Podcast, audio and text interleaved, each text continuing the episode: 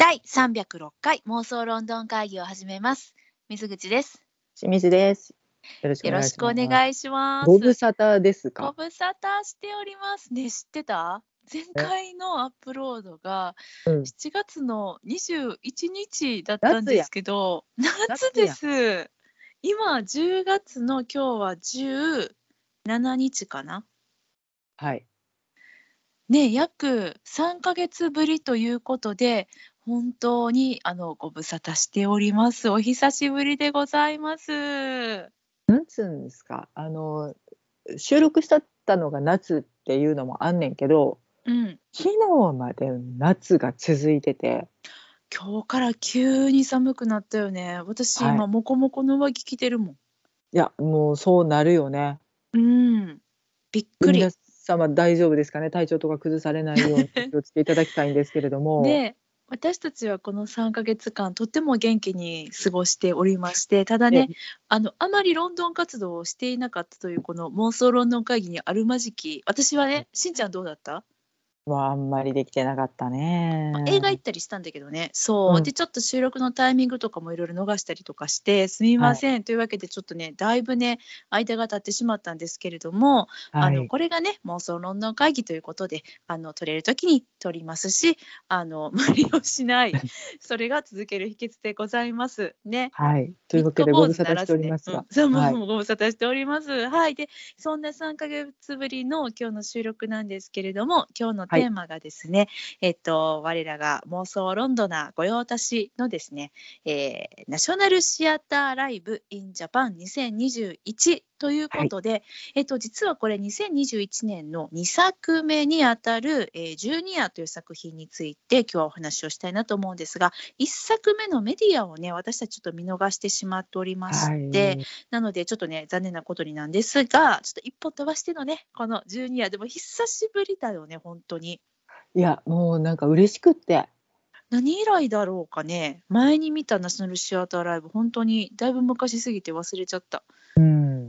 申し訳ないんですけれども、こんなええ加減な感じですいません。そうでね、この、えっと、ジュニアなんですが、えーはいもうね、えーもちろん上映は終わってるんですけれども、はい私たち、えー見に行ってまいりました。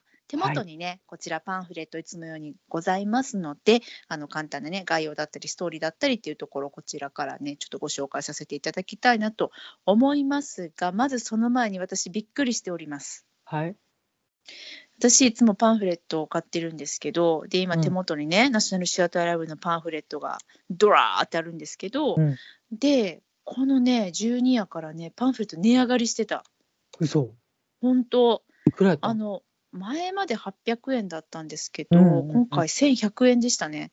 三百円も上がったの。そうそうええと思ってなんか聞き間違いかなと思ったんだけど、うんまあ、でもね、まあ、あの私はこのやっぱりパンフレットに書かれてるこの解説ねなかなかそのあの今までウェブ上で見たらあのなんぼでも公式サイトが充実してたりとかあとうん。他の人たちのレビューが載ってたりとかねあるんですけど、うん。ナショナルシアターライブはなかなかねあの上映感も少なければあの見てる人も少ないのでちょっとこう、うん。ここってどうだったのかなっていうところをねあの補足している材料というのがなかなかなくてですね、うん。あの日本語でっていう意味ではね。そうそうそう、うん、なのでねもう本当にこのパンフレットに関してもありがたいなっていつも思ってるのでちょっとね今回対談とかが増えてたんでこういったねあの解説の部分っていうのを増やしつつ、まあ、お値段あのできれば1100円以上あの出しますよ出すんですけどこれ以上上げないでいっていただけると嬉しいななんて思いながらねだってね、はい。だって300 3000円でしょ？普通にさあの上映料金が。うん。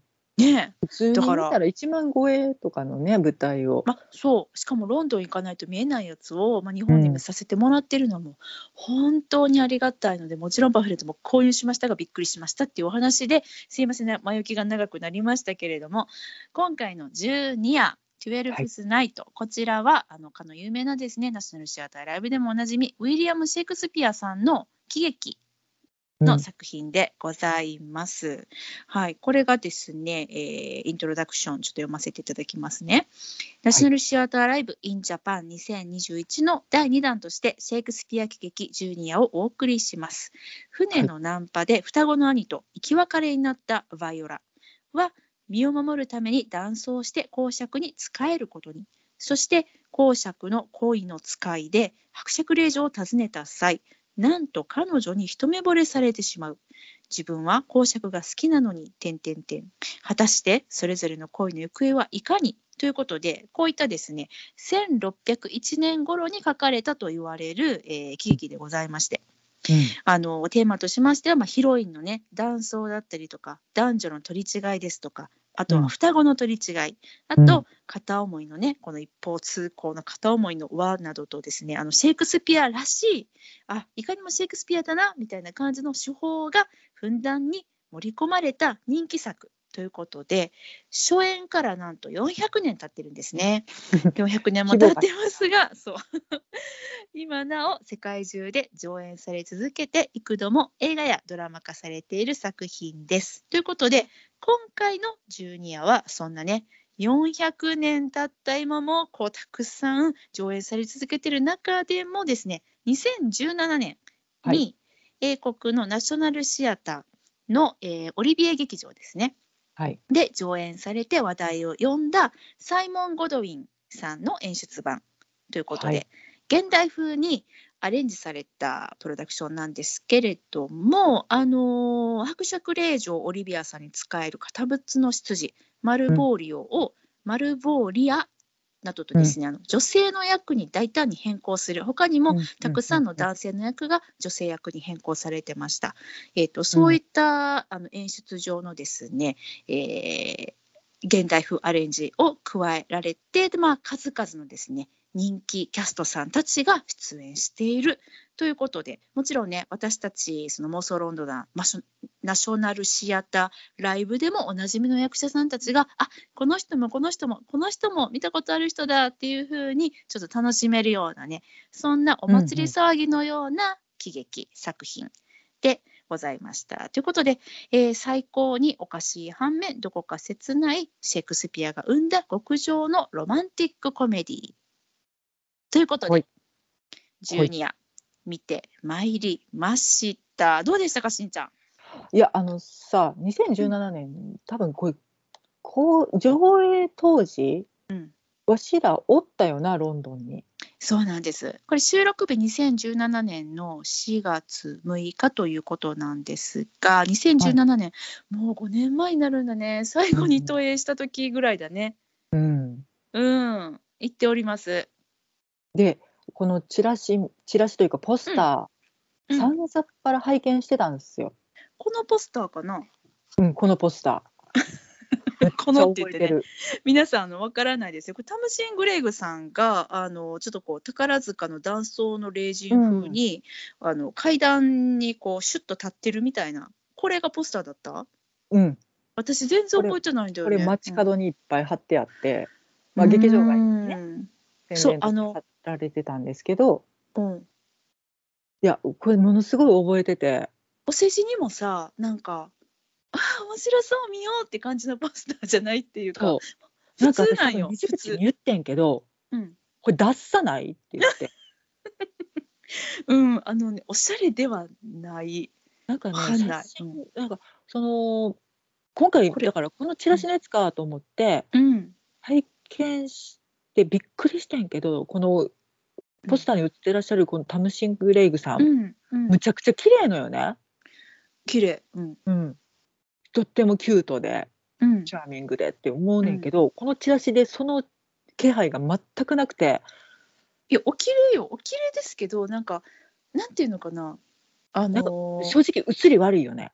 写りが悪いってかこれ正解なんかな。なんでこれ選んだのかな。私にはちょっとわからないこのアート的な 何かあるのかしらわかんなねいしかもさでまああのえっとこの、えータムシン・グレイグさんが演じてたマルボーリアさん、うん。まあ、メインのもちろん役なんだけれども、うん。なんでこの人だけが映ってポスターになってるのかもちょっと謎っていうかむしろさバイオラちゃん役のさタマラ・ローレンスさんとかさうんうんうん。ね、そっちの方がフューチャーされててもおかしくないのに。うん。その、えっと、マルボーリーを黄色い靴下マルボーリーを、うん。っていうのが、まあ、すごく人気キャラだっていうのはもちろん分かってるんやけど、でうん。そどそこに、えっとまあ、ちょっと焦点を当てたというかうん。ちょっとトリッキーな演出なんかも持ってきてうん。ここで新しいジュニアを提示しようっていう意気込みもわかる。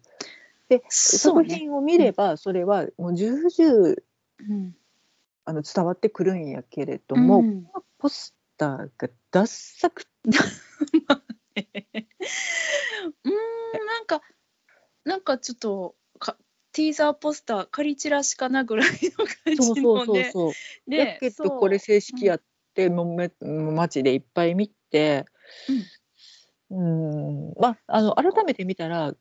服装は男性やけど女性が着ててで、うん。ヒールを履いてお酒もあってみたいな、ちょっと、まあ、作品の内容も提示してるようなうん。ビジュアルではあるんだけど、うん。うん、ダサいって思ってごめんなっていう何年後かに。なるほどね。あの今答え合わせをしたとしんちゃん的には。うん。まあ確かに、まあのそのしんちゃんがさっき言ったみたいにこの「ジュニア」っていう作品はもうすっごくもう有名すぎてさもうみんうなんその筋とかも知ってるわけやんか、特うん。にそのロンドナーたちはね。うん。でその中で「あのジュニア12スナイト」って書いてこの人がバーンって立ってたらあうん。いつもいつもとは違うっていうか今度はなんかこんな感じの現代風のやつなんだなっていうのは、意気込みとかは伝わると思うんだけど、でもあの意気込み伝わるけど私としてはその作品出来上がった作品とこのポスターがあまりにも毛色が違ってるっていうのは、うん。やっぱりちょっと間違ってんじゃないかなっていうのは今になって思うね。ううん。んなんかこんなにコンセプトがまだ固まってない時に取りはったんかなっていう気もちょっとせんでもないんだけどただそうだね。あの非常に面白かったです。面白かったね、そうですね。うん。えっとなんて言ったらいいのかな。うん。まあよくあるって言ったらあれですけれどもそのシェイクスピアをその、まあ、悲劇であれ喜劇であれだけども最近のそのロンドンの風潮としてまずそのどの時代に設定するのかっていうあの置き換えね、うん。あの現代版に置き換えるっていうのはよくある風潮でそれはもちろんその昔の設定のままではあの観客だったり作り手が共感できないような、そういったエピソードとかがあるから、そこをクリアするために設定を現代風に変える。でプラス、その現代に即したその今問題となっているものね。例えば、そのジェンダーに関することだったりとか、とこのジュニアで言うとすごく女の女性役の人の数が少なくて、うん。で、えっと、今特に、えーまあ、演劇界でも言われてることは、まあ、男性にも女性にも同じぐらいのそのあの出演枠じゃないけれどもうんうん。出演キャストのその役の重さだったりとかっていうのを、まあ、当分うん。男女平等があの言われうん。る昨今ですけれども、うん。をするためにそのシェイクスピアは特にその昔はね男性しかあの劇団員がいなかったから女性役も男性がしていたっていう背景があって、なので女性役がやっぱりちょっと少ないっていうところをその女性役を増やすために、えー男性だった役柄を女性役に変える。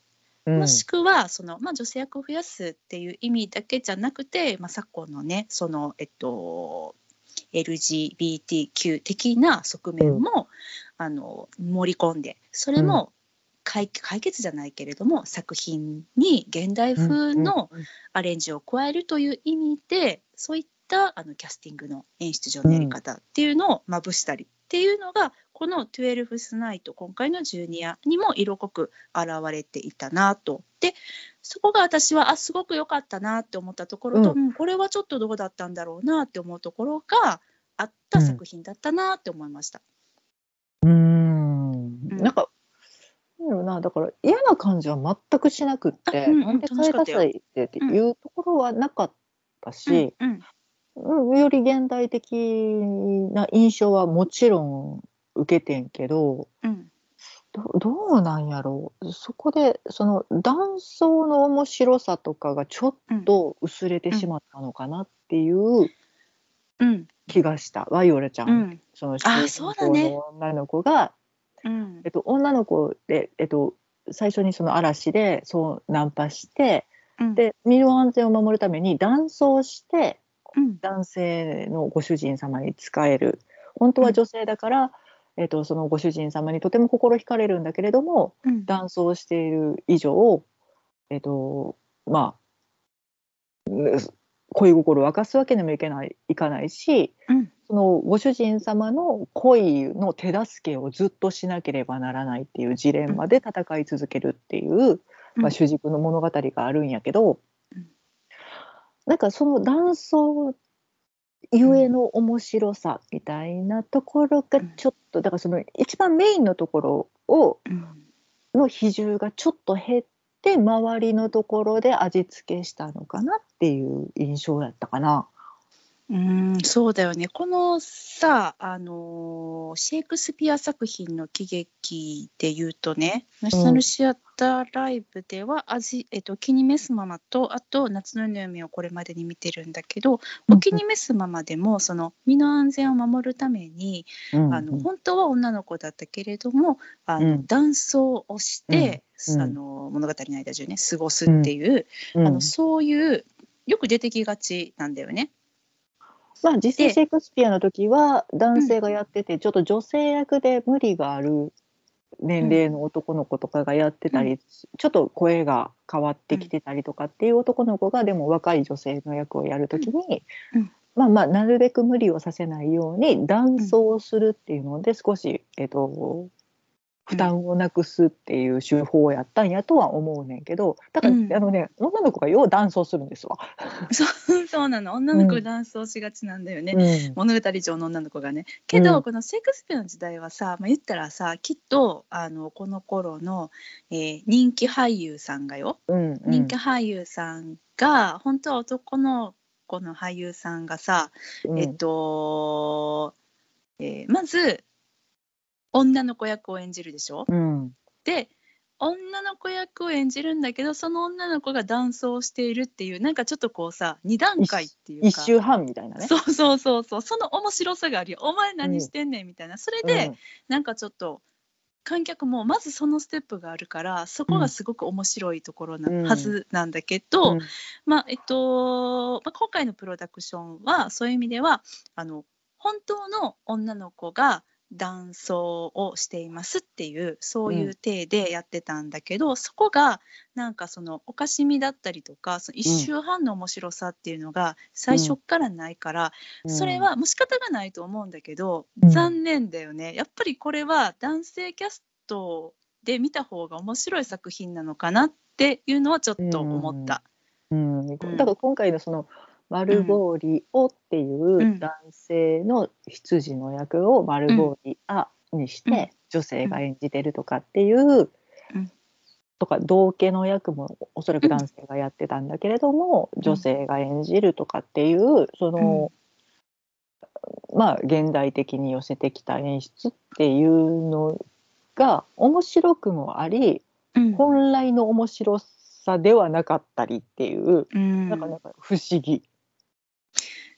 そうなんだよね。うん。でかと思えばなんだけどうん。あのその脚本的な展開っていうのを多分あまりいじくってなくって、なのでそのえなんでこの、えー、と最初の双子の兄弟のねうん。うんあのバイオラちゃんはまあそのご主人様のことが好き。でもえご主人様いつの間にバイオラちゃんのこと好きになっちゃったのとかなんうん。かそういったところが、その現代の解釈ではえなえそこをちょっとあの一行言うだけで終わり物足りないなっていうようなあの気持ちにさせるような展開が私はなんかいくつかあったなと思って。ただ逆に言うとそれがシェイクスピアっぽくもあってシェイクスピアらしさを、うん。あの感じられる面白いなと思うポイントでもあったんだけどちょっと初めて見る人にはあんまりおすすめ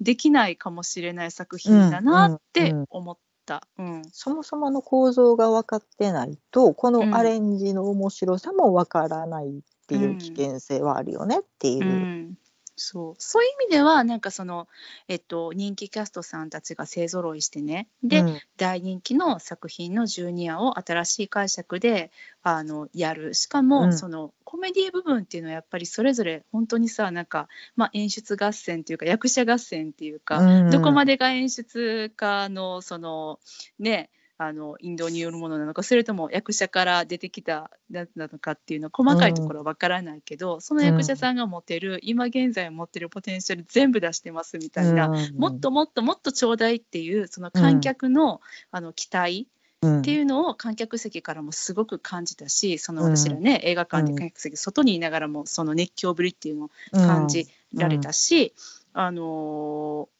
すごく盛り上がった舞台だったんだろうなっていうのはうん。思った。そこに私も乗ってだからちょっとそこに乗るまでに私は時間がかかったんだよね。うん最初何やってはんねやろこの人らって感じで見てて、うん。途中からもうなんかあのあまりのアホ臭さに笑えるみたいな。うん。そこはもうブラボーなんだけど、うん、ちょっとそういう意味で、うん、なんかうん。何の予備知識もなく私は見始めて、その男性、う女性の比率が変わってるとかっていうことも全く分からずに見てて、途中であこれ男性キャストやったやつやんなっていうのをうん。自分の中でちょっと一瞬答え合わせしてうん。あここを女性に変えてここも女性に変わってる、うん。ちょっとキャラクターが変わってるっていうので、それが一旦自分の中で合致する時間が必要で合致してからはもちろんのそのえっとなんというかギャップの面白さとかっていうのが分かってくんねんけど、うん。なんかねちょっと助走時間がうん。かかったなっていう。ああはいはい。女装ね、うん、うん、助ける走ると書く女装の方ね。女の装いではなく。うん、うん、うん、そうやな。そう今の話やと。そうやね。女性を装うやったな。うん。うん、なそう。うん。だこでもうなんかどうなんやろ今回さ、うん。あね、あの全然ネタバレでしたね。ごめんなさいね。あれ？これってネタバレなのかな？ネタバレか。もう劇構造のコアの部分は喋ってたな。設定的なね。うん。ところね。そっかうん。そっかそっか、失礼しました。うん。そうね。うん。まあちょっとネタバレにぶっちぎっててなおかつちょっと私が一番感じたことやねんけどあはい。役者がうますぎんねん。それネタバレ？役者がうますぎるネタバレ？うん。いやだからうん。その女性男性を変えてるっていうところも、うん。そんなにうん違和感も感じひんから、うんうんそういう物語やとして見てしまってて。うん。うん最初にだから。だからそれが違和感として若干のタイムラグを生んでしまったんやろなっていうところと、うんうん。あとなんかだからあの悪ノリで持っていく脚本の構成のところもうん。なんやろえリアリズムっていうかうん。役者さんの力量でリアルに見せちゃうのでうん。っていう若干後味悪いっていううん。ジュニアにあるまじき感想。うん。抱いてしまったのよね。うん。まあ、それはでも演出の意図するところだったのかもしれないね。ラストシーンってこと？ラストシーン、うん。うん、すな主に2点。ラストシーンでその、だからマルボーリアうん。羊さんね。羊さん、うん。がにすごくフォーカスが当たってるっていうので、マルボーリアのその心情がむちゃくちゃリアルうんやったので、うん。なんか今までは割り乗りでビャーって見てたところがうん。一個現実になっちゃってあれうん。めっちゃなんかかわいそうって思ってしまってうーんそうね。それがあれかな。しんちゃんの言ってた不思議のポイントかな。うん そうなんか見終わった後に LINE しんちゃんが先に見たんだよね、うん。で LINE ですごい面白かったよ。でも最後は不思議って書いてて不思議って何、って思って。それが不思議ね。うん。うん、あとまあだからその主人公のバイオラちゃんうんが男装してて、まあ、そこに取り巻く、うん。えっと、恋愛模様っていうのがあって、うん。まあ、その双子をめぐる関係性みたいなそのん。ご主人様と、うん。えっとあれ何？公爵夫人？あ公爵令嬢？うんうん。かな？の恋愛模伯様爵令伯爵令うん、どう違うのかね、公爵と伯爵。私、ちょっと不勉強で申し訳ないです。うん、伯爵って書いてる。うん、伯爵令嬢との恋愛にその双子さんが入ってきて、うん。ちょっとしっちゃかめっちゃかになるみたいなのも、うん。多分もともとの戯曲とか今までの演出だったら、もう勢いで押し切ってて、なんか分からへんけど大団円ってなってたんやと思うんだけど、うんなんか役者さんが全員うますぎてうん、結局恋愛を綺麗に成就させたのがバイオラちゃんだけやったっていう。うん、のに思い至ってしまって。うん、はい、なんかななんかよく分からへんけど、みんな「はいくっついたはいくっついたよかったね」っていう、今までのジュニアの感想ではない感情を持ってしまった。うん、確かにそうだね。私実はジュニアをちゃんと見たの初めてで、うんうんでストーリーはもちろん知ってたし、うん。けどこのフルで見たの初めてだったのね。うんで、えっと、今回そのパンフレットにその松岡和子さんと河合翔一郎さんが2人のね、今回のプロダクト。そうそうそう。えっとそうあのシェイクスピア研究を牽引する研究者であり、うん。翻訳家の河合翔一郎さんと、うん。あと、えっと、翻訳家であり演劇評論家の松岡和子さん2人ともね、あのもう本当にもうあまだ生きてたんだぐらいのあの失礼ながらなんですけどそのぐらいのなんかあの 有名伝人といいますか。伝説そうなんですよ。あなんかあれ？て手塚治虫さん並みのねななんていうなんて言ったらいいんですか？そういうぐらいの伝説の方なんですけど。クスピア界牽引されてっていう。そうですそうです。うん。のお二人の対談が載ってましてもちろんこのお二人はもう数々のそのシェイクスピアえージュニアを見てきてかつ日本で上演されたあのたくさんのジュニアに翻訳だったりとかで、うん。もちろん関わられてるような方たちなんですけれども、うん。その方たちがね、まあ、あの今回のジュニアも素晴らしかったねってことでおっしゃってたんですが、あうん。の一つだけ気になったところがっていうふうに書いててその書いてあった内容が、あだからかって私もちょっと腑に落ちたところがあったんですけれどもその今回、うん、今回ね、まあ、あのかいつまんでお話をしますけれどもあのマルボーリアさん、うん、うんえっと、黄色い靴下。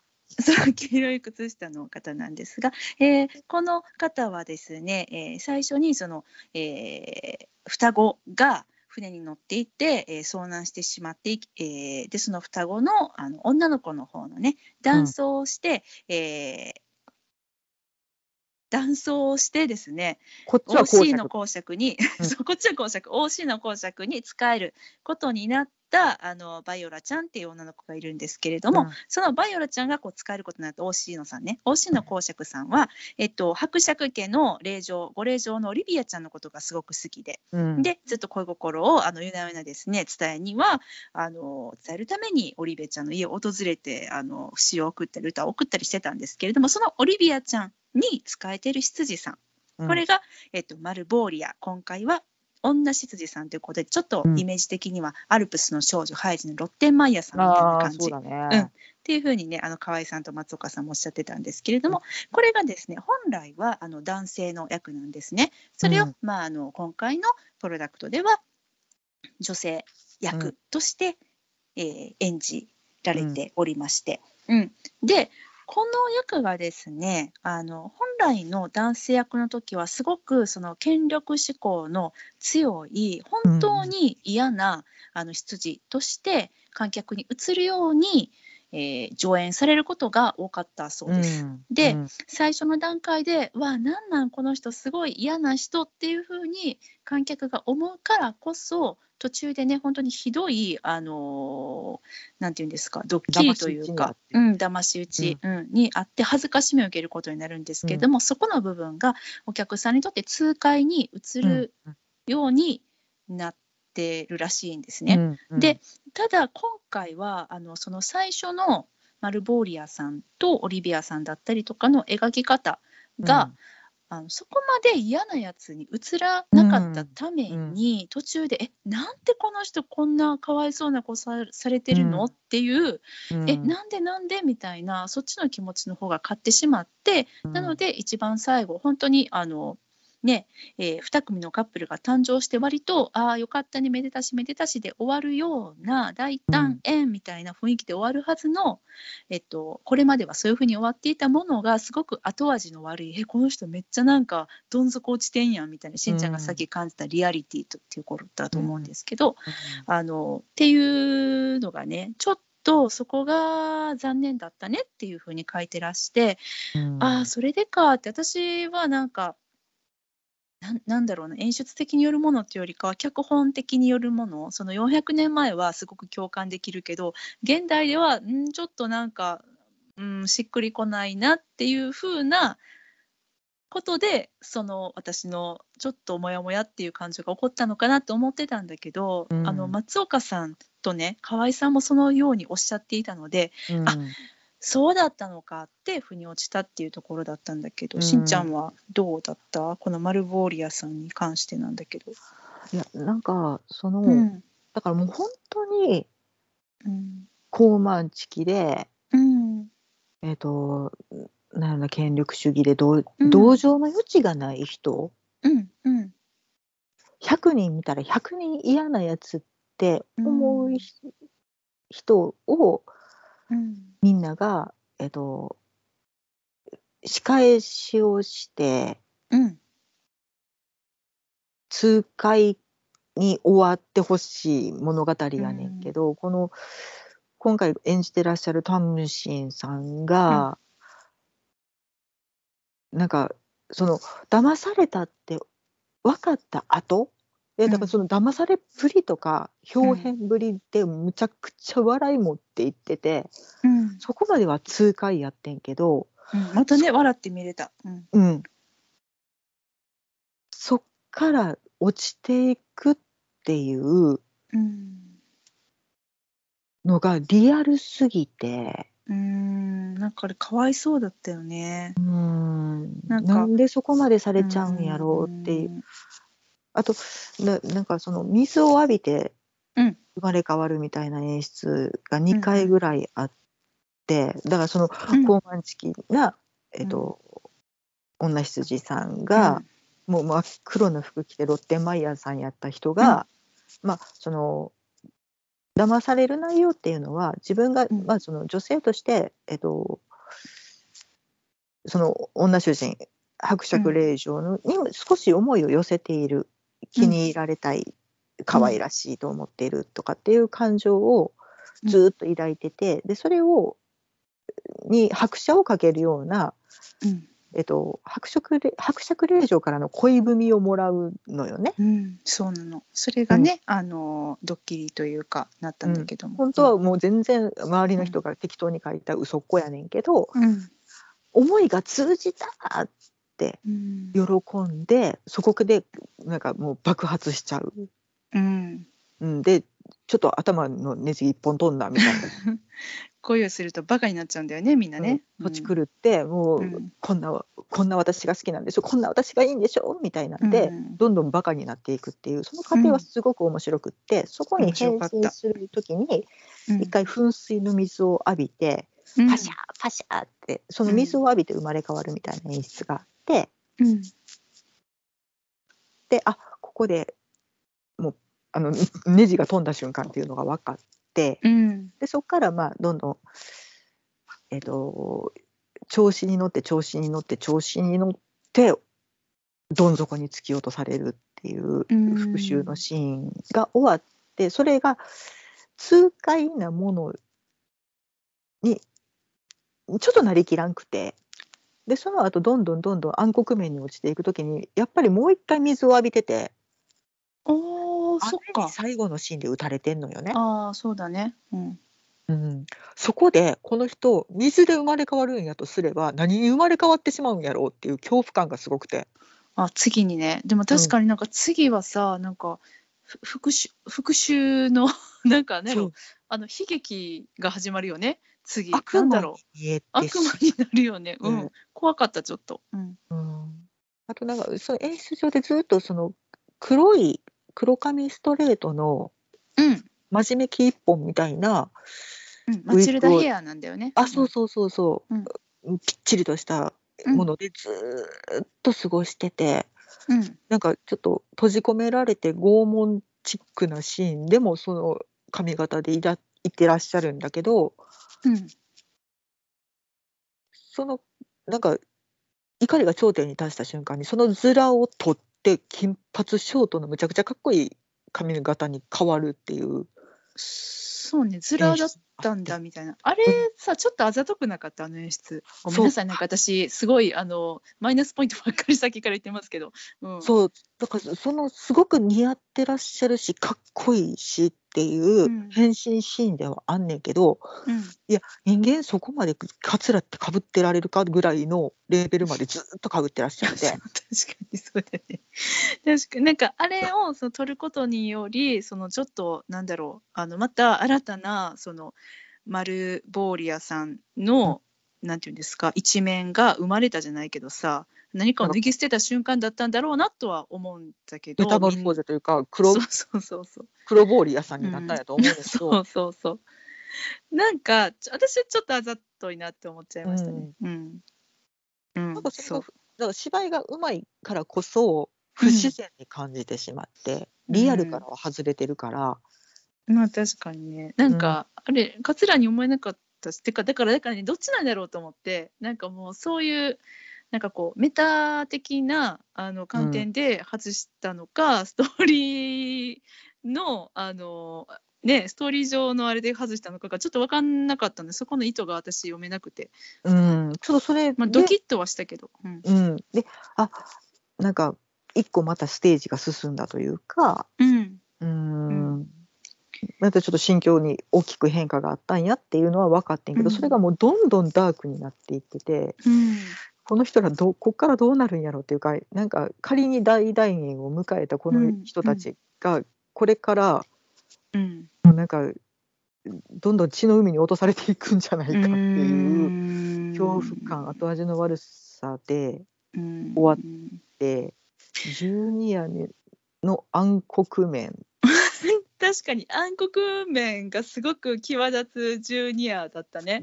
うん、それが新解釈うん。なんやとは思うねんけど、まあ、あえてだと思うよ。だってさ、その、最後にね、その伯爵令嬢の、えーオリビアちゃんうん。は、えっと、ずっとその男装していたバイオラちゃんのことがあの女本当は女性だと知らずにずっと好きだっうん。て、うん。でも途中でそのバイオラちゃんのその生き別れになったお兄さんのセバスチャンが現れて、まあ、設定上2人は双子で同じ顔っていう設定だったので、うん。そのバイオラちゃんはお兄ちゃんを見て会って、えっと、それがあバイオラちゃんじゃない間違えた。ちょっと名前が似てるね。オリビアちゃんは伯爵令嬢のオリビアちゃん。はセバスチャンを見てそれをバイオラだとあの勘違いをしてで、あのまあね勘違いが勘違いを生み2人はあの神の前でね、えーうん。誓って結婚をするっていうそういう流れになるんだよね。うんで、あのまあ、本来のって言ったらあれだけども従来のシェイクスピアの作品だったらそこが、あのあ実はあのまあこれまで好きだったバイオラではなくてセバスチャンと結婚してしまったけど、まあ、でも結果、あの終わりよければ全てよしあのこのあのセバスチャンのこともあの好きだよラッキーみたいな感じでさ最後2組のカップル誕生しました。イエイで終わるところをこの、うん。今回の、えージュニアのですね、オリビアちゃんは実は自分がずっと好きだと思っていた人じゃなくその双子の兄と結婚しちゃったってことに、うん。すごく最後さ「え？みたいな。不満をずっとそう。腑に落ちないままエンディングっていう、あうん。全然幸せじゃないの伝わるみたいな。それはそうなんだけどさリアルに考えてさ本当はねあの双子の片っぽの方が好きだったのにもう片っぽと結婚することになってまあでも同じ顔だし双子だし似てるからいいやラッキーなんて誰も思わへんと思うねんけど現実世界では。まあでもシェイクスピア的にはそれをさハッピーなこととしてお芝居だしねっていうのでやってたと思うんだよね。それがちょっとリアリティまたリアリティ演出。そういったところも含めてちょっとリアルさを今回追求したらちょっとダークな面が出ちゃったんじゃない？マルボーリアさんといい。なんかだからそのワイオラちゃんもうん。セバスチャン、お兄ちゃんを模して自分を男装してるので、あそうそうそうだね、うん。うんわざとそっくりな感じにしたんだうん、よね。だからだとしたらあのねプロトタイプとしてうんいたセバスチャンをうん。オリビアちゃんが好きになるのは無理ではないっていうなんか根底があるんやかけどうん。だからそれでもう今までの演出は押し切ってたのよね。うん。うん、あの、えっと、好きになったけど実は偽物でした、本丸登場みたいな、うん。大御所登場みたいな感じで。うん。だから改めてお兄さん、えっと、セバスチャンのことを好きになるっていうう、ん。一個の段階があったんやと思うけど今回それがなくて、うんうん。うん、ふん？え？いやなんかええ感じにいってるけどえ？っていう。うん。でなんかその OC の公爵、その、えー、とバイオレちゃんが男装して使えてた公爵、ご主人様も、うん。あの故障として気に入ってた。うん。男の子として見てうん。気に入ってた子、実は女の子でしたっていうので、うんうん。なんかそこで「えー!」っていう衝撃だけで「いやでもお前のこと好きやし OK!」みたいなうん。のがあったんやと思うねんけど、うん。今までの演出はね。ただうん。あのオリバー・クリスさんうまいからさうん。あのオリビアちゃんへの恋心が、うん。結構もうガチやったから、そうよね。で展開できるっていう、そうよね。いや、うん。そうそこね不思議やったんよ。この OC のさんはさオリビアのことすごい好きでさ、うん。でなんかいいつからバイオラのこと気になってた？なんかなんかなんやろ？でバイオラとして気になってることは一回もないのよ。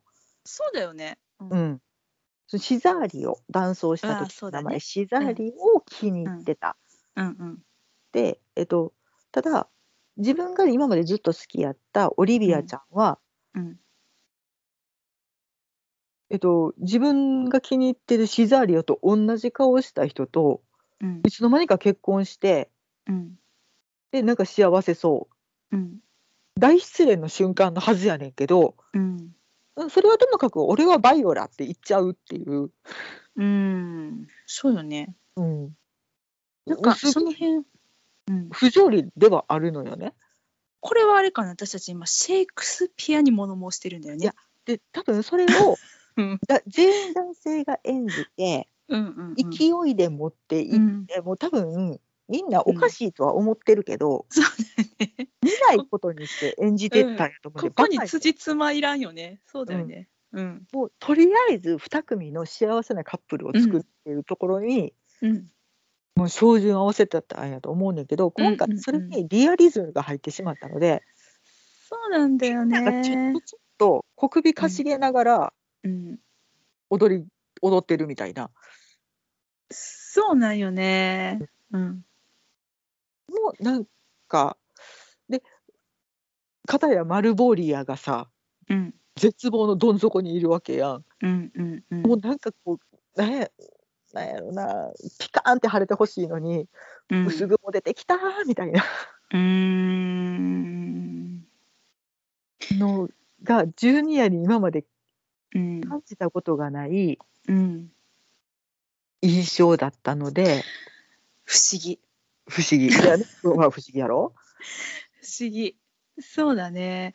あのーこれやっぱり、えっとまあ、今回この作品のために、まあえっと、言い方悪いけど寄せ集められたあの、うんキャスト陣で、あの現代ならではの解釈をうん振りかけて作られた作品っていうのって、あうん。のはてなはてな私たちいろいろ頭に湧いてしまったんだけどうん。これとコラムがもう一本ありまして、えー北村さえさんという方なんですけれどもあの、シェイクスピア専門されているあの大学の教授の方なんですけれども、うんうん。あのこの方のねコラムによるとこの「十二夜」っていうのが、えっと、大体1600年前後に書かれた作品なんだけど、これがですね大体ハムレットの同じ頃に執筆そして初演されたんではないかと言われているのね。でうん。この年代推定が正しいとすると、うん。このシェイクスピアっていうのはこの十二夜以降かっこいいヒロインが活躍する明るい恋愛喜劇っていうのを書かなくなったらしいのね。うんで、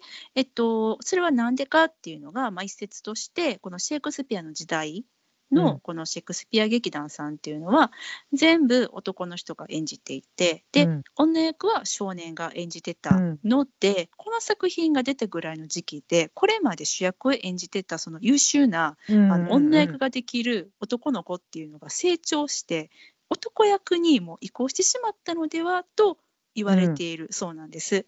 であのね言うてもね、雑記作家なんですそうよなんですよ劇団なんだよねこれね。飽きがちなんですよそうそうそう。っていうその時期っていうのが、まあ、つまりこの作品はまあ演技ができるあのもう複数の、えー女型うん男性役者さんに加えて歌がうまくて面白い同系役っていうのも必要で、うん。あと音楽もたくさん使われててだからきっとこの初演時のジュニアっていうのは、まあ、良いキャストさんたちと、まあ、うん。筆の乗った劇作家が作り上げた楽しいお祭り騒ぎのような舞台だったんじゃないかなっていうふうに、あの推測されてるんですね。うん。うん。なのでやっぱりそのしんちゃんが言ったみたいにこの作品っていうのはだから本当にさなんか劇団感謝祭じゃないけどさ、うん。あのーみんな見に来てよっといでみたいなさあの、うん。ちょっとこの例えがあの今聞いてらっしゃる皆さんにどのくらい響くかわからないんですけれどもあの井上歌舞伎じゃない方の新幹線みたいなうん。ね？わかります？五右衛門ロックとか。全員集合の方ねそうそうそうそう。うん。なんかそっちの方だったんじゃないかなって。だからあのわけわからんけどおもろいうん。わははっていうのできっと終わってた作品なんじゃないかなって。だから、うん。あの重厚な役をやってる、うん。主演張ってるおじさまうんうんうんの役者さん、芯を張ってる人が、うん。むしろ丸ボーリをやってうん。うん面白いね。にするっていう面白さ、うん。だえっと、ね。古田新太さんが芯を張るんじゃなくて、うん。脇に回って、うん。全部引っかき回して全部持っていくみたいな、う。ん。そうだね。うん。なんだろうなとは思うのよ。だからやっぱうんうん丸ボーリをし、なんかしどころがあるというか、うん。もうここでか自分がかっ飛ばせばどこまででも飛ばせるぞっていううんうんうん。ポテンシャルがある役やなと思って、まあ、もちろんだから今回やられてたうん。タムシーさんもむちゃくちゃかっ飛ばしてらっしゃったのでう、ん、すごかったね。もう途中から本当に拍手喝采でした。面白いこの人と思って。うんすごいなと思って見ましたパッカ。ンパッカン言ってたうんもんね、一旦ねパッカンパッカンでした。もうご会長でしたね。うんそう。まあ、でもまあそういう意味でちょっとその現代的なアレンジというところがそのよりリアリティを追求した向きっていうのがちょっとこうね私たちにちょっとこうあれっていうそのシェイクスピアの初演時との乖離が大きすぎたために、うん。ちょっと果てっていう不思議なあのねところ感じないわ。うんだけど、その LGBTQ みたいなうん。うん。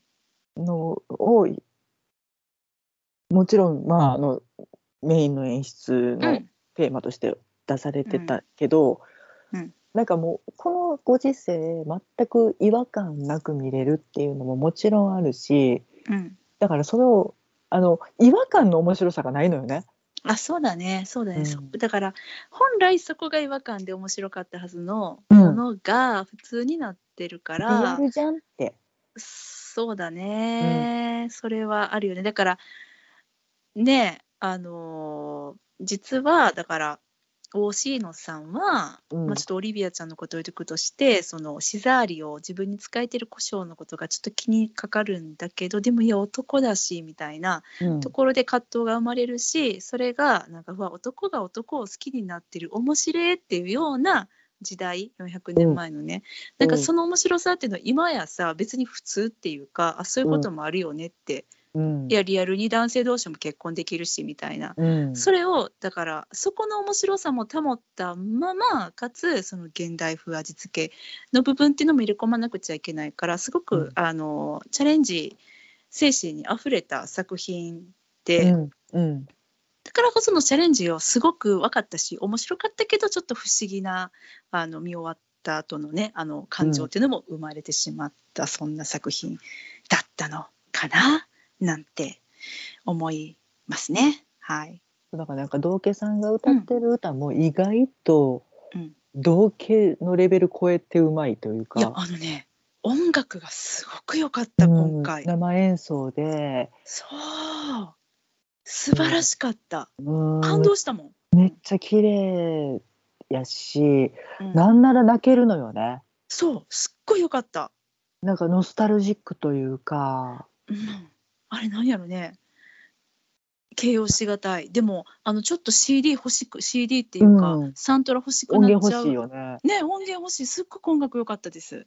郷愁を誘うというか、そう。ん、ちょっすごくとね美しい。懐かしい系。だからその道家さんの歌もすごく良くて、うん。あの同系役の方も素晴らしかったね。最初はさ、なんかあのまあ本来それこそあの男性が演じるポジションの同系役ってなんか男性がやるんだったら普通に最初から笑えるようななんか、うん。あの仕草だったりとか物言いだったり下ネタだったりみたいなところをね、女性の方が最初ちょっと無理してやってる感っていうのはうん。私はちょっと感じてしまったんだけど、途中。そうやね途中からはなんかまあねあのーえっと、おお決まりじゃないけれどもよくあるシェイクスピアの同型が真実語ってるっていう、うん。そういうもうなんか確信つくじゃないけどあ最初その感じた違和感っていうのがまあこれあえてのね演出家の、まあ、願ったりの効果だったかもしれないけれども、あもうすごく同家の方の言葉にもう耳を傾けちゃった。もう浸水しました、素晴らしかったです。うん。うん、でその音楽の演奏も相まっうん。て、でもすごい綺麗なシーンになって、うんて。るって美しかった。うん。うん。いうのでだからどんどんどんどんやっぱりその現実味っていうのをうん。もうなんか好きあらば突っ込んでくるやんっていう。うん、そうだね。うん。なんかだからそれがちょっとした、まあ、えっと、斬新さでもあるけれどもうん、ちょっとした違和感っていう。う、ん、うん、うん。そうだね。それ、その不思議感もあったね。うん。だから一番、うん。なんかなんやろなもうコメディチックというかいやうん。もうそれないってと思ったのが、うん。冒頭一番最初に公爵が、うん。えっと、伯爵夫人あ伯爵令嬢のお家に車で乗りつける、もうこれで現代ですよっていう提示をしてるんだけどうんそこでプレゼントとしてなんかお花とぬいぐるみを持っていく今ぬいぐるみ持っていく男おらんで あの年で。あ、40歳っていう設定だったね、確かね。うん で大人の女性になんでぬいぐるみ持っていくねん、そうだね。そうだね。ちょっと小増しなもん持ってけやっていう。う、ん、うん、うん。確かに、確かに。そこがカバンとかね。うん、うん。もうちょっとなんかブランドもんでええやん。ビトンでええやんってなるのをうん、ぬいぐるみでっかいぬいぐるみ抱えていくって、そこが一番虚構やわって、うん。確かにね。まあ、でもなんかオリバー・クリスさんがやったら似合うっていうかさ、なんかもう、あ、だってオリバーだもんね、みたいな。ぬいぐるみ似合うよねって思ったけど、そうそう、ところはあります。そう、うん。キャストさんがね、今回、あの、ナショナルシアターライブでもなおなじみの面々っていうふうに最初言いましたけども、本当に、えっと、私的にも、あの、嬉しい、えーキャスティングだったなと思ったんですが、うん。このオリバー・クリスさんね、うん。OC の公爵役のオリバーさんは、えっ、と、最近だったら、えー真夏の夜の夢？真夏の夜の夢、そうです。あの、だったりとか、ああと、とヤング・マルクスとうん一人の男と二人の主人はい。ですね。うん、うん。に出てらしてで、大好きで大好大好きだよね。初めて見た時から本当好きだったんだけど、うん今回ちょっともっと出番増やしてって思ったぐらい、あの私にとってはちょっとオリバー味がちょっと足りない感じはあったんですけど、途中休憩せんといてって思った。そう出てこんなと思って、うん。あったんですけどでまああのオリバーさんはすごいあの楽しみにしてたんですけど今回私がうわすごく良かったなと思ったのはあのうん。以前にもあの橋からの眺めで、うんえー、と拝見しておりましたこの、えーオリビア役伯爵令嬢の女の子役のですね、フィービー・フォックスさん彼女がすごく、あのーま、前に見たのがシリアスなお芝居だったので、うんうん余計に感じたのかもなんですけど、まあすっごい良かった。。にゃんまげに飛びついてたけどな。そうね。いやーめっちゃ良かったですねこのオリビアさん。彼女が私は今回の本当に見てうわー良かったなーっていい役者さんまた発見したなっていや一回見てはいたんだけど改めてうんうんうん思いました。うんっていう感じかな。しんちゃんは？気になる役者さん？うん。まあ、タムシン・グレイグさんも素晴らしいなと思ったけどね。もちろん。他の他のみたい。うん。あとダニエル・リグビーさはいはいはい。ん。えーとちょっとクリアな感じのうん。サー・アンドリュー・エーギュ・チークさん。え、これ何の役の方エやっけ？ギュチークさん。えっ、と、もう一人、うんえっ、と伯爵令嬢に求婚をしている、あーあ彼ね、あの髪の毛面白かった人うん、ロン毛でピンク色のスーツ着てた人。うんうんうんうん。うんちょっとさ、あの方に似てたね。あの、ジオフィスのさ、えっと、えっと、誰だったっけ？リッキー・ジャービスさん？ああそうねお顔似てらっしゃるかな男前やねんけどうん。男前な顔一回もしてないっていうね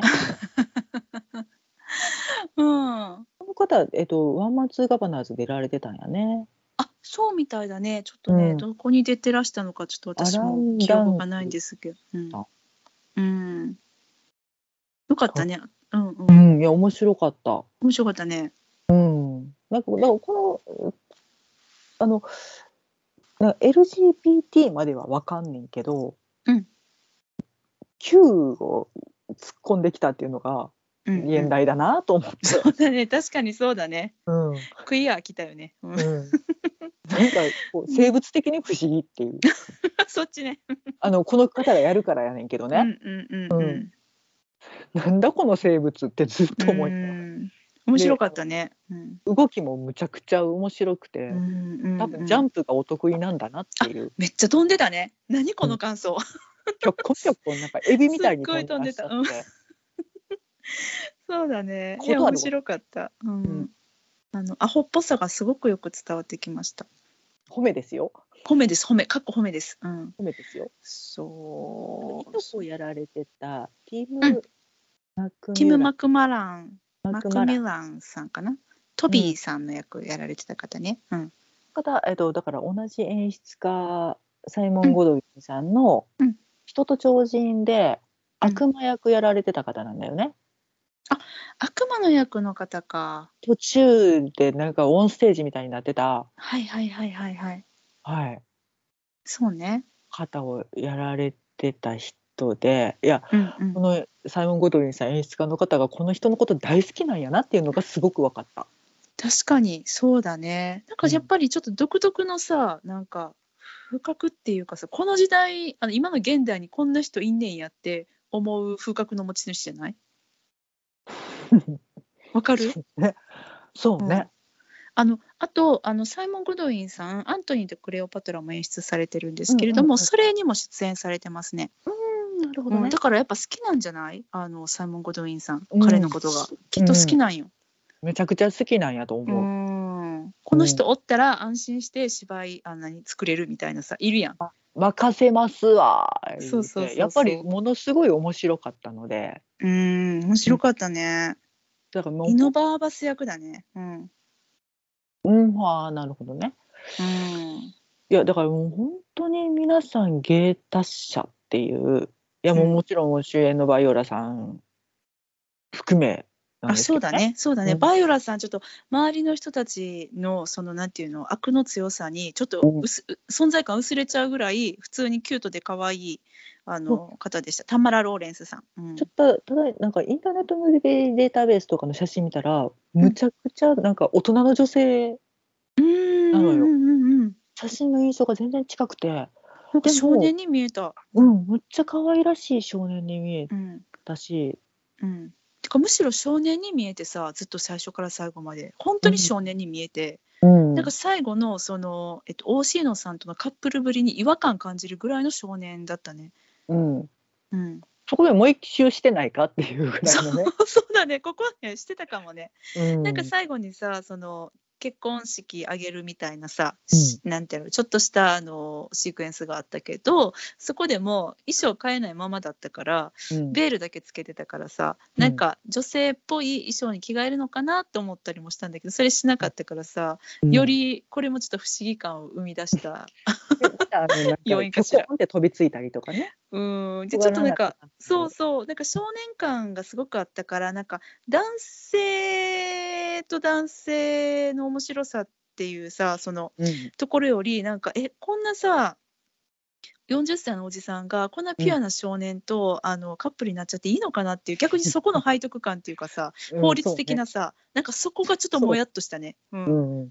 わかる、ううんん。現代やなって思うけど ちょっとあかんのちゃう？みたいな。性別ではなく年齢差の方年齢がねちょっとやばみ感じたね。あの、オリバー・クリスさんしかもちょっと変な人うまいからさ、うんなんかやややばないみたいな。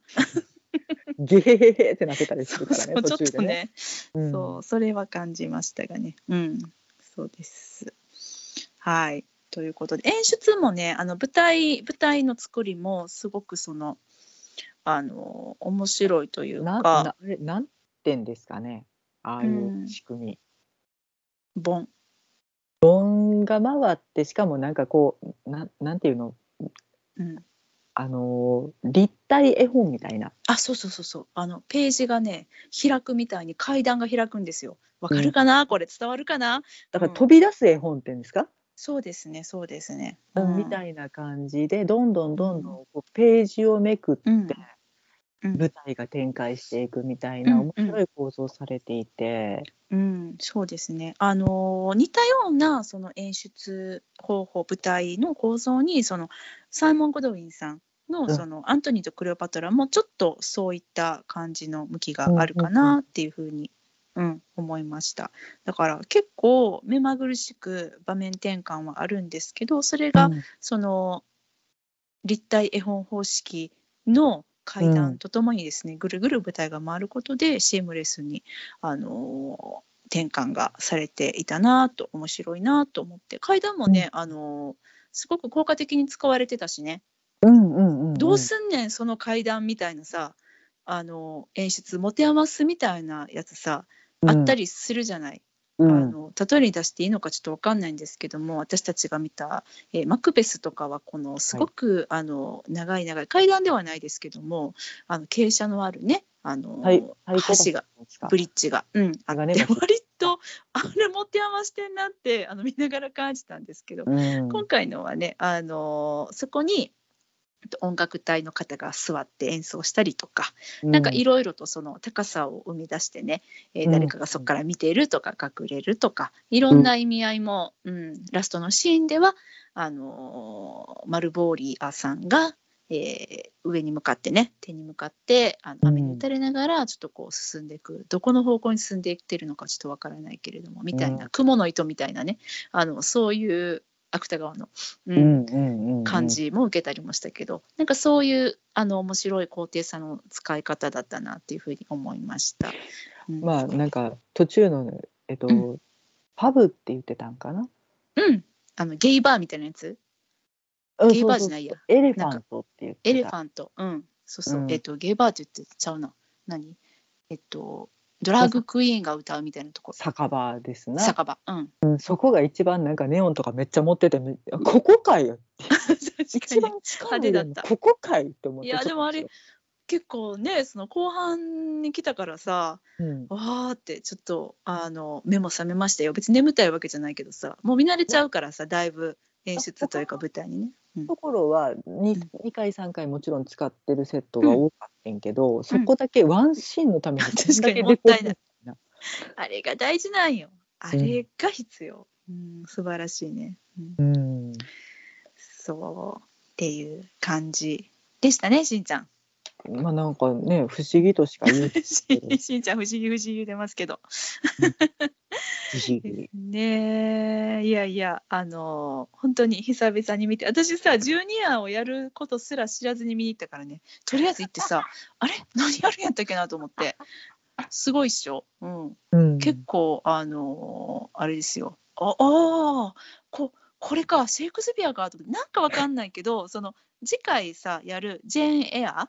はいはいえー、と12月公開うん。のナショナルシアターライブね、うん。それをやるって勘違いしちゃっててジェーンエア見に行ったら12始まったみたいな。あれ？みたいな。やったっけかと思って。気持ち切り替えなみたいな。そうそうそう。だいぶ違いましたね。そう。というわけでね、あのー今回の、えーナショナルシアターライブは、えー、12夜でしたが次回ね。うんえーナショナルシアターライブインジャパン2021 12月の上演はシャーロット・ブロンテさん原作のジェーン・エアでございます。また普及の名作が来るわけですねそうです、えー休憩込み3時間でございます。ちょっと短くなったね。あの今回の12夜より。12夜休憩込み3時間。3時間20。分、うんううんん、だから本編3時間ございましたからね。ぴっちりあったなやばい。うん、そう。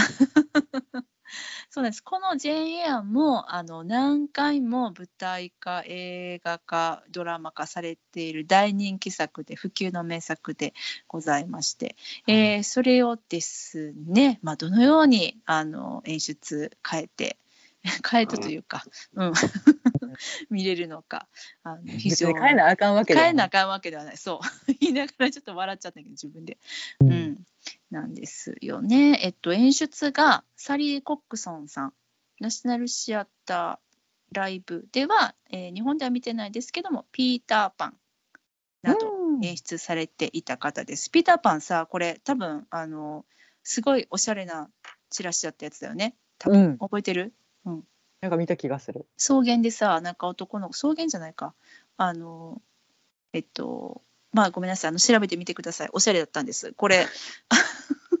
何の情報もない。違うね。んあのチラシね思い出すなと思って。私らが投影した時に多分見かけたやつ。私はだからすごいそれ覚えてたの。ピーターパンのチラシ。これ洒落てんなと思って、うん、うん。って見たやつです。本当に洒落てるんで見てください。真逆の感想がある そう。ウエストエンドでチラシがおしゃれで覚えてる作品がそう。やっぱそうだ、うん、2015年の作品らしいのでその辺の時行ってるもんね。やっぱあそううね。うん。そうそう。というわけでね楽しみでございます。出演がマデリー・モーラルさん。パディントンの映画「ワンに出演されていた方だそうで。えっと。どの方かまだ分かんなかったんだ、あのねえっと私覚えてないんですけれどもあの情報によりますとですねあの方あの悪役をされていた誰だ？あのニコール・キットマンさん？そうです。ニコール・キットマンさんの、えっと、お母様役なのかな？あの過去のシーンとかで出てたのかな？ちょっと探検家のあ。の方の奥様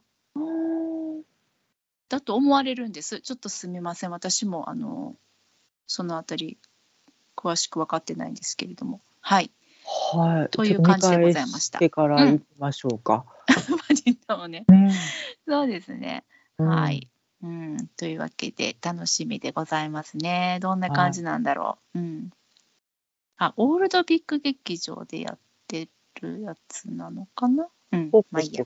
うん、というね感じです。うん。ほい。了解うん。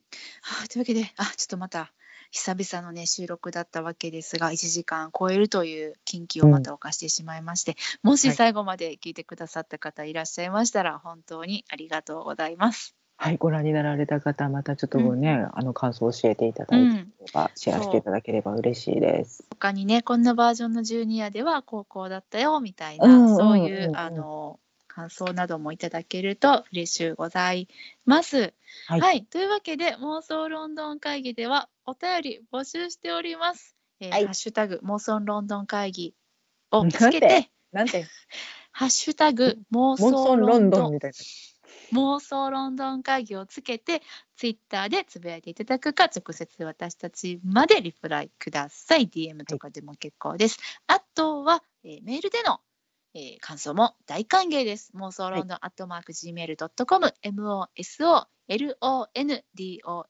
アットマーク Gmail.com までお便りください。はい、あのー相変わらず、ちょっと間が空いてしまいましたけどね、リクエストなどは募集中でございますので、あのーまあこんな感じでえーマイペースにあの私たちなりのねペースで続けてえー行かせていただくことになるかと思いますが、あのーよろしければまた次回ですね聞いていただけたらなと思います。はい、はい、それではまた次回、えーお会いしましょう。さようなら。ありがとうございました。